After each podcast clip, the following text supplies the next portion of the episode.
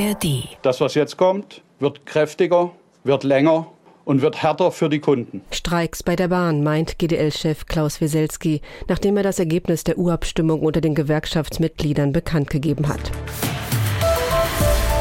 97 Prozent der GDL-Mitglieder haben für unbefristete Streiks gestimmt. Start könnte am 8. Januar sein. Außerdem, die USA starten zusammen mit anderen Ländern militärische Patrouillen im Roten Meer. Die Streitkräfte sollen Schiffe vor Raketenbeschuss durch Houthi-Rebellen aus dem Jemen schützen. Das sind unsere Themen im Standpunkte-Podcast von NDR Info. Und heute ist Mittwoch, der 20. Dezember. Herzlich willkommen, sagt Petra Mittermeier. Im neuen Jahr drohen im Tarifkonflikt zwischen der Lokführergewerkschaft GDL und der Deutschen Bahn längere Streiks. Wann genau ist noch unklar. Über den Jahreswechsel bis 7. Januar nicht, dabei bleibt es. Und laut Weselski wird die GDL spätestens 48 Stunden vor dem Start Bescheid sagen. Dieter Nürnberger vom Deutschlandfunk meint in seinem Kommentar, dass das Urabstimmungsergebnis von 97 Prozent Rückenwind für den Gewerkschaftschef bedeutet. Das Ergebnis zeigt, der konfrontative Kurs gegenüber dem Tarifpartner die BAG und auch seine Kritik am Management und Erscheinungsbild des bundeseigenen Konzerns trifft bei den Lokführern ins Schwarze. Und dass die Bahn AG derzeit ohnehin kein gutes Bild liefert, kommt noch dazu.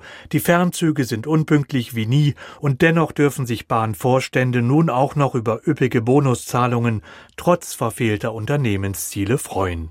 All das spielt derzeit der GDL und vor allem Klaus Weselski in die Hände. Die Meinung von Dieter Nürnberger vom Deutschlandfunk. Es könnten also harte Zeiten auf Bahnkundinnen und Kunden zukommen. Die Augsburger Allgemeine sieht beide Seiten. Ohne Frage, ein Streik ist nervig für alle Fahrgäste. GDL-Chef Weselski muss in sich gehen, ob er den Bogen nicht irgendwann überspannt, wenn Arbeitsniederlegungen mehrere Tage dauern könnten. Gleichzeitig aber muss man registrieren, dass Streiks für Gewerkschaften nicht nur ein legitimes Mittel in Tarifverhandlungen sind. Es ist zuletzt auch so viel schiefgelaufen bei der Bahn, dass die GDL den Finger lediglich in offene Wunden legt liegt. Der Fahrgastverband ProBahn fordert eine schnelle Einigung zwischen Bahn und Gewerkschaft. Das hält die Rheinpfalz aus Ludwigshafen für unwahrscheinlich. In diesem Konflikt sind die Fronten extrem verhärtet. Das liegt aber nicht nur daran, dass die Positionen weit auseinander liegen.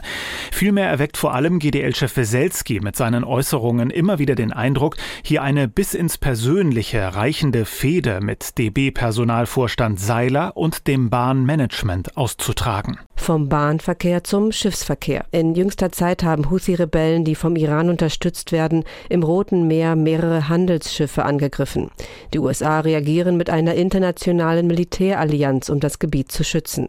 Stefan Cornelius, Leiter des Politikressorts der Süddeutschen Zeitung, ordnet im SZ-Podcast auf den Punkt die Rolle der Houthi ein. Die argumentieren, dass sie mit ihren Angriffen im Roten Meer mehr Hilfe für die Menschen im Gazastreifen erzwingen wollen. Das ist eine relativ vorgeschobene Argumentation, denn am Ende sind die Angriffe der Houthis enorm willkürlich. Also sie greifen jetzt nicht das, was sie immer sagen, an, nämlich Schiffe, die nach Israel fahren, sondern sie ballern einfach wild durch die Gegend, gefährden die Seeschifffahrt und machen so den Krieg zu einem wirklichen Regionalkonflikt. Ähm, das ist also eine sehr, sehr gefährliche Grenze, die gerade erreicht wurde.